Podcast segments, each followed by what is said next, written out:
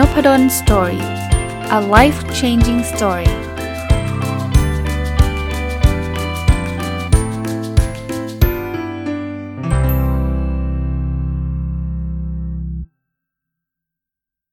สวัสดีครับ ยินดีต้อนรับเข้าสู่นพดล Story Podcast นะครับ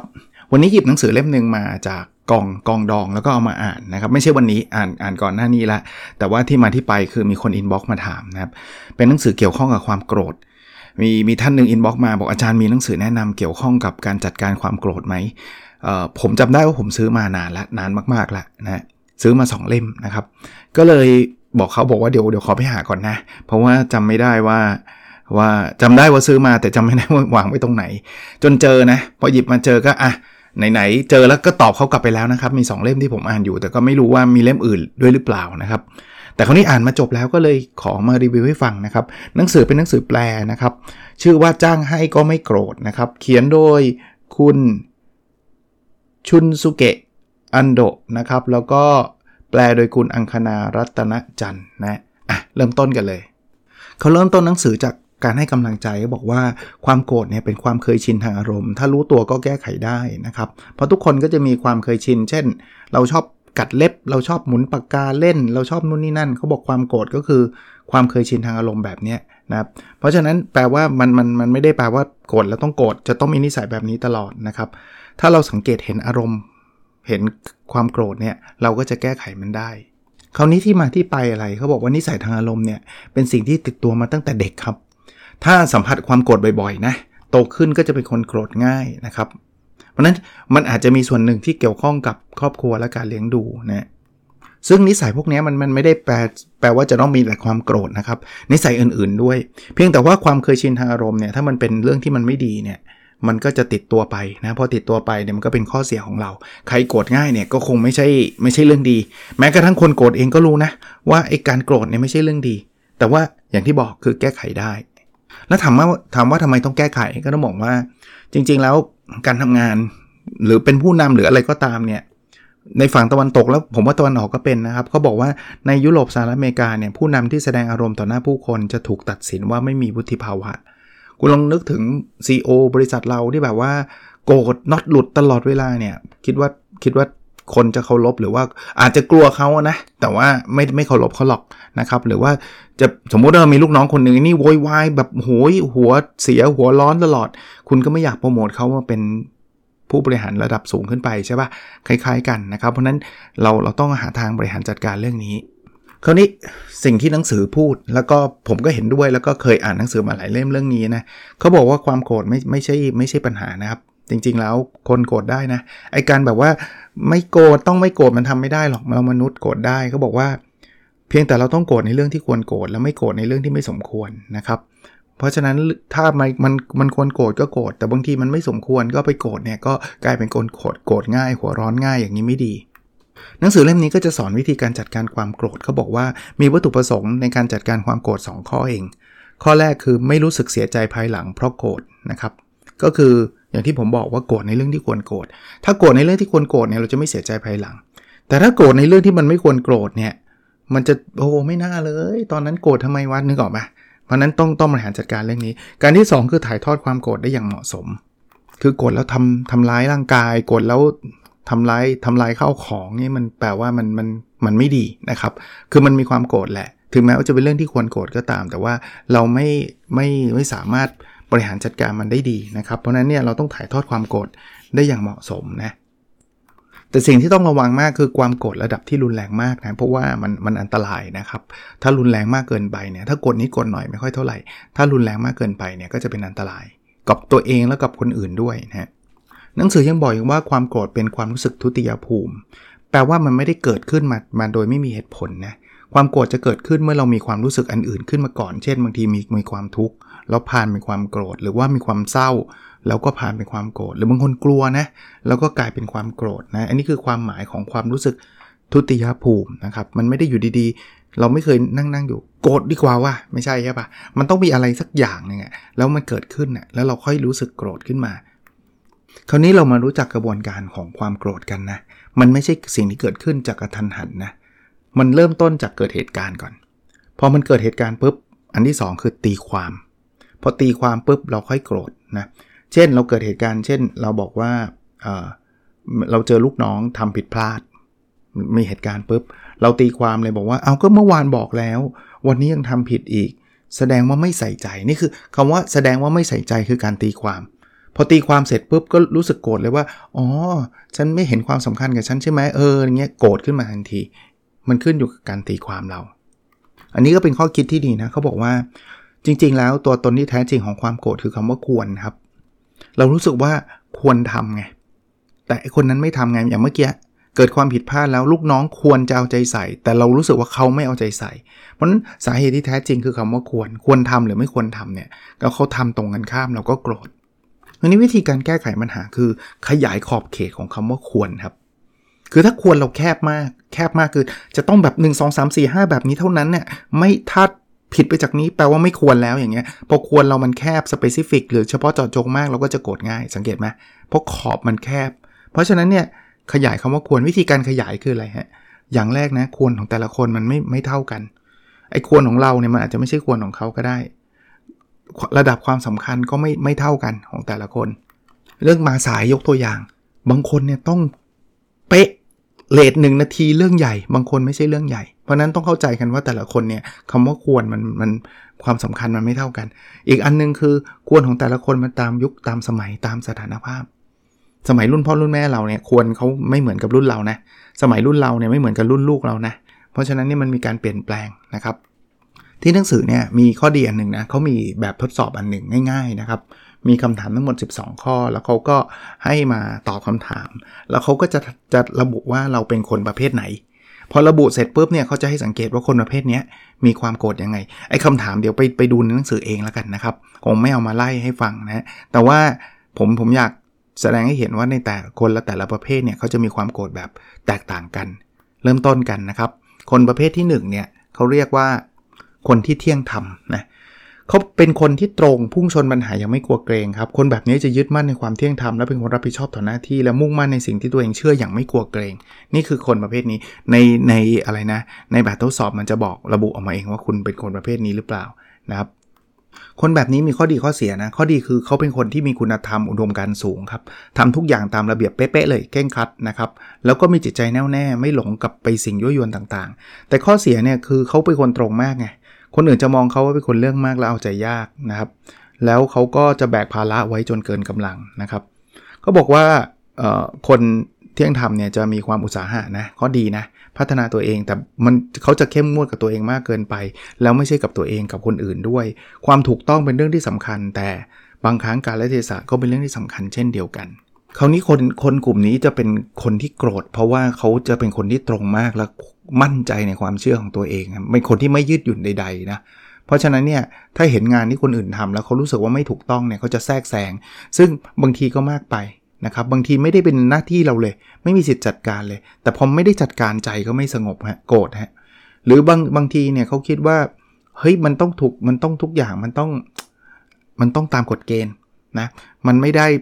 ตามที่ ตัวเองคิดไว้ 1 2 3 4 5 ก็โกรธเขาจะจริงจังในทุกเรื่องนะคราวนี้จะแก้ไขได้ไงถ้าคุณเป็นคนประเภทนี้นะก็บอกให้พิจารณาว่าสิ่งใดทำได้ สิ่งใดทำไม่ได้ แล้วก็สิ่งใดสำคัญ สิ่งไหนไม่สำคัญ เช่น สมมุติว่าคนไร้มารยาทในรถไฟฟ้า คุณอาจจะอยากพูดคุยบอกแนะนำเขาได้นะครับ ตักเตือนได้นะแต่ว่าถ้าเป็นนักแสดงที่เขาพูดพูดจาไม่ดี คุณไปบังคับนักแสดงเขาไม่ได้ คุณก็ต้องแยกแยะว่าสิ่งนี้คุณทำไปคุณก็หัวร้อนไปฟรีๆ คุณก็โกรธไปฟรีๆ นะครับ แล้วสำคัญหรือไม่สำคัญด้วยนะ ไอ้เรื่องนี้จำเป็นต้องทำหรือไม่จำเป็นต้องทำด้วย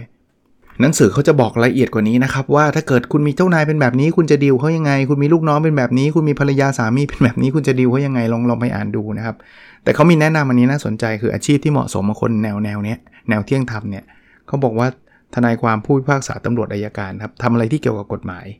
เพราะว่าคนคนกลุ่มนี้เขาจะมีหน้าที่คอยปกป้องทุกอย่างให้มันเป็นไปตามกฎตามระเบียบนะครับถ้าทำงานบริษัทก็ต้องเป็นคนคนที่ดูแลเรื่องเนี้ยปกป้องผลประโยชน์บริษัทอย่างฝ่ายกฎหมายอย่างเงี้ยเหมาะนะมาถึงคนประเภทที่2ฮะคือคนสมบูรณ์แบบครับเป็นคนฉลาดรอบรู้นะครับเป็นคนสมบูรณ์แบบต้องการทำทุกอย่างสมบูรณ์อย่างไรที่ตินะครับคนนี้จะแยกออกไป 2 ขั้วฮะคือเขาไม่ขาวก็ดำเลย ตัดสินทุกอย่างแบบสุดโต่งครับชอบหรือเกลียดศัตรูหรือเพื่อนดีหรือเลว ข้อดีนะ คือเป็นคนที่มีเหตุผลฮะตัดสินใจได้อย่างชัดเจนและมีเหตุผล แล้วอ่อนไหวสุภาพนะ เรียกว่าเป็นคนที่ต้องการให้ตัวเองสมบูรณ์แบบ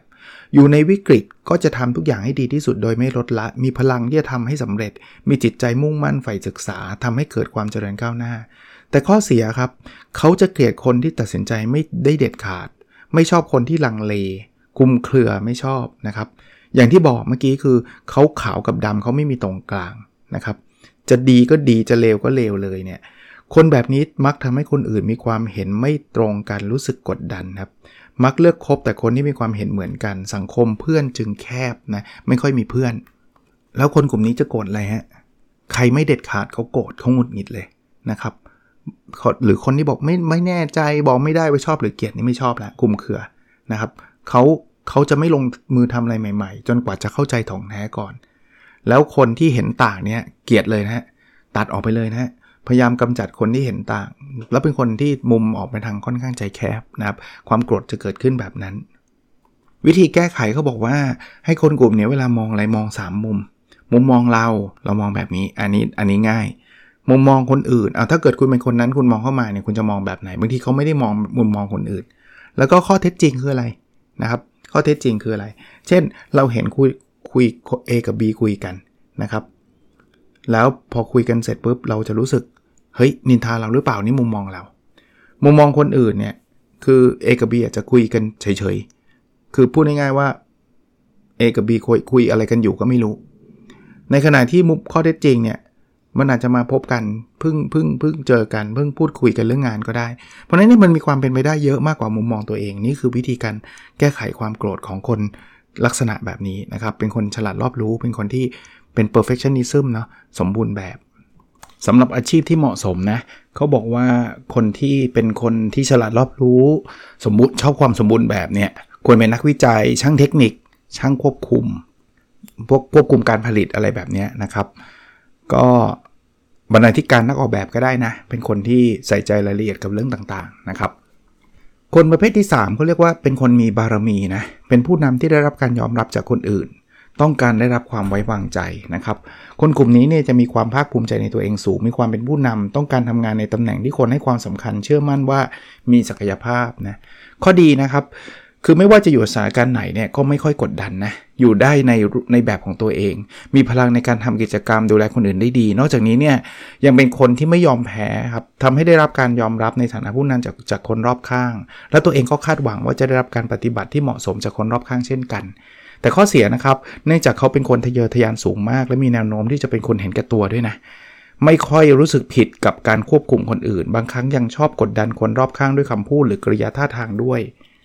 นอกจากนี้เนี่ยถ้าอีกฝ่ายไม่ให้ความสำคัญ ก็มีแนวโน้มจะแสดงกริยาท่าทางและคำพูดดูถูกทำให้อีกฝ่ายรู้สึกกดดัน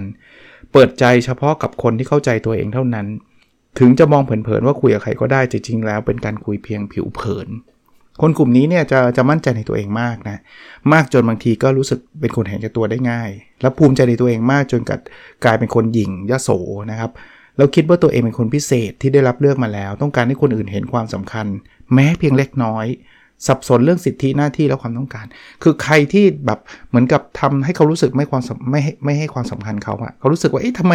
ฉันเนี่ยระดับนี้แล้วทำไมเธอไม่ให้ความสำคัญฉันเนี่ยจะโกรธเลยจะโกรธเลยคนกลุ่มนี้จะเป็นแบบนี้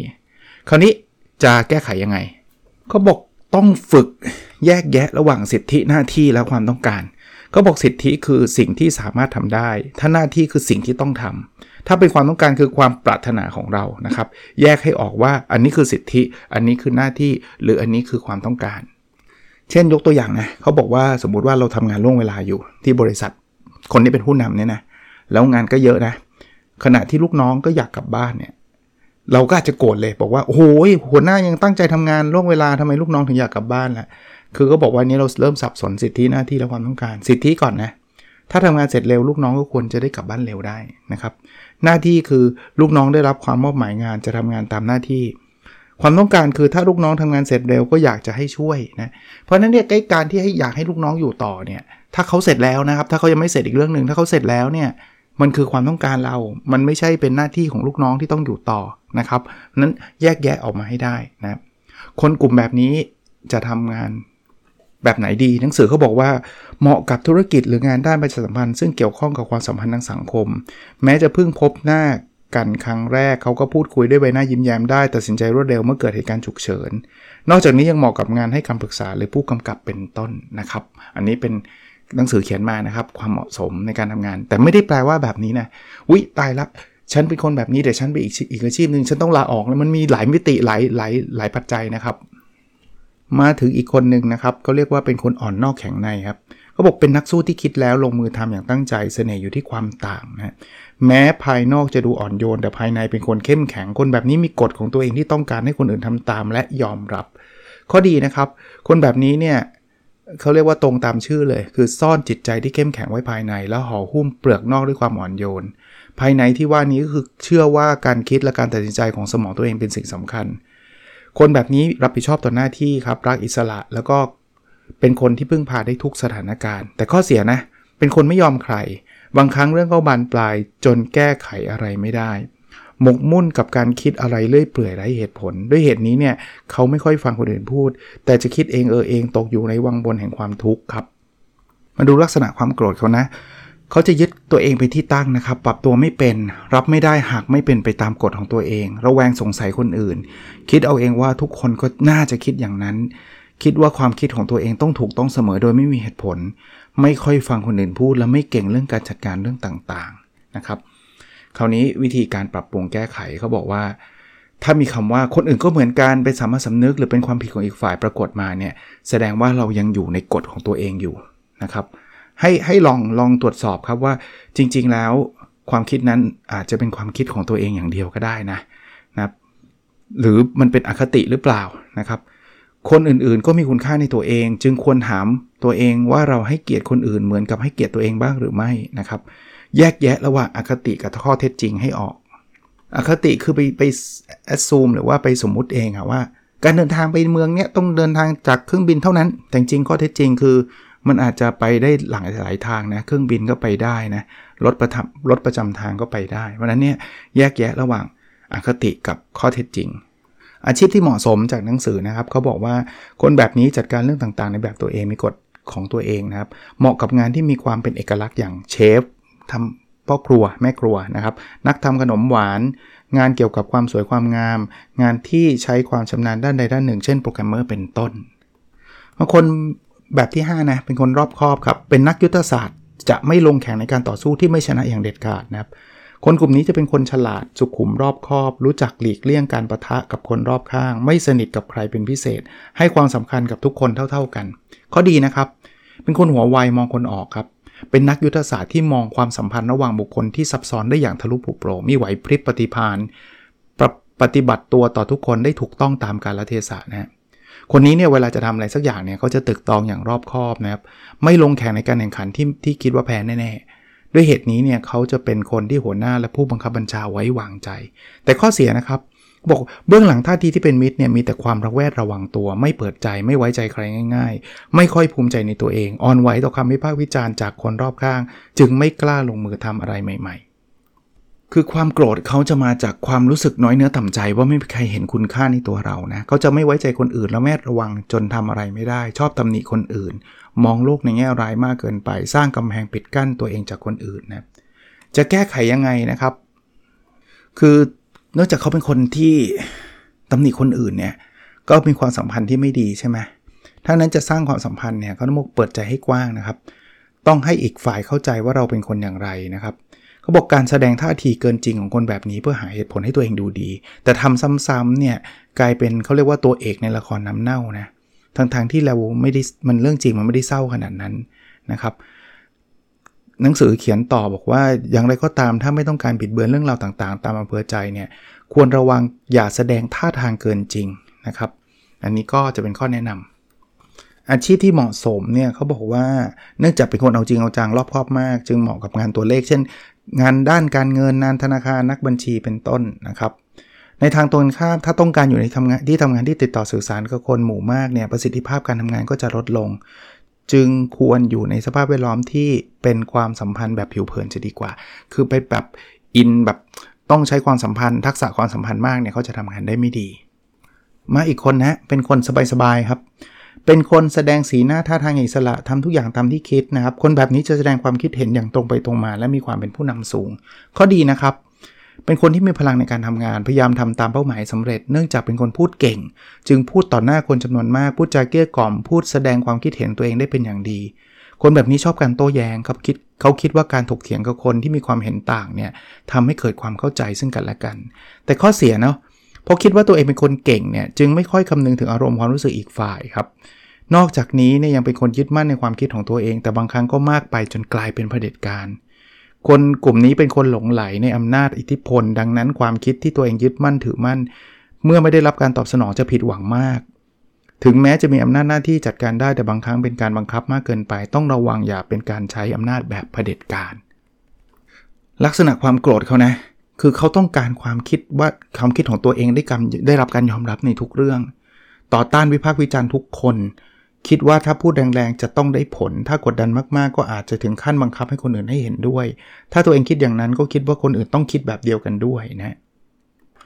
คือวิธีการแก้ไขเนี่ยคือให้เตือนตัวเองนะว่าการใช้กำลังเปลี่ยนใจคนไม่ได้เนาะถึงแม้ว่าจะไปแบบใช้อำนาจเปลี่ยนในความสัมพันธ์มันก็ไม่ดี ต้องคิดอยู่เสมอว่านานาจิตตังนะครับ วิธีการก็คือฝึกมองในมุมของคนอื่นนะครับ สวมบทบาทของคนอื่นว่าเออถ้าถ้าตัวเองเป็นแบบนี้คนนึงจะเป็นแบบไหน คือคือคนกลุ่มนี้มันมีสิทธิ์จะคิดว่าไม่ให้คนอื่นโต้แย้งเลยนี่มันไม่ดีไงถ้าเราเป็นเรามีลูกน้องใช่ไหมแล้วเราบอกต้องทำตามร้อยเปอร์เซ็นต์อย่างนี้เขาก็เกลียดเรานะครับ เพราะฉะนั้นเนี่ยต้องยอมรับข้อสงสัยจากคนอื่นได้บ้างนะครับ แต่ก็ไม่ได้ถึงกับขนาดว่า เออแล้วแต่ลูกน้องเลยลูกน้องตัดสินใจยังไงก็ไม่ต้องถึงขนาดนั้นนะครับ อาชีพที่เหมาะสมนะเขาบอกว่าเนื่องจากเขาต้องต้องแบบจะเรียกว่าอะไรอะทำทำในสิ่งที่เขาอยากทำเนี่ยเพราะนั้นเนี่ยเขาต้องไปในสถานที่ทำงานที่ทำงานได้อย่างอิสระสร้างสรรค์นะนะครับ เหมาะกับงานที่ไม่ต้องรับฟังคำสั่งจากใคร เหมาะกับงานที่ที่ต้องใช้ความคล่องตัวกระฉับกระเฉง ที่ที่ดีสุดคือทำธุรกิจส่วนตัวเลยรับผิดชอบวางแผนในฝ่ายพัฒนาธุรกิจนะ จริงๆ ต้องสารภาพว่าเล่มนี้ตอนแรกคิดว่าจะรีวิวแบบ 1 ตอนจบ เพราะเพราะฉะนั้นเนี่ยผมจะมารีวิววันพฤหัส แต่ว่ารีวิวไปรีวิวมาเยอะแฮะเราไม่อยากข้ามด้วยนะครับ ก็เลยต้องขออนุญาตข้ามแหละนะครับ เป็นตอนที่ 1 ไปก่อน แล้วเดี๋ยวเราวันวันศุกร์เนี่ยเรามีรายการ MBA Weekly วันเสาร์ Weekend Entrepreneur วันอาทิตย์ Sunday Reflection ต้องกลับมาวันจันทร์เลยนะแต่ใครอดใจไม่ไหวบอกโหชอบมากเลยอาจารย์ฟังแล้วแบบใช่เลย จ้างให้ก็ไม่โกรธนะครับ ลองไปหาดูได้นะครับ เขียนโดยคุณชูชูซุเกะนะครับอันโดแล้วก็แปลโดยคุณอังคณารัตนจันทร์นะครับ โอเคครับ แล้วเราพบกันในสดถัดไปนะครับ สวัสดีครับ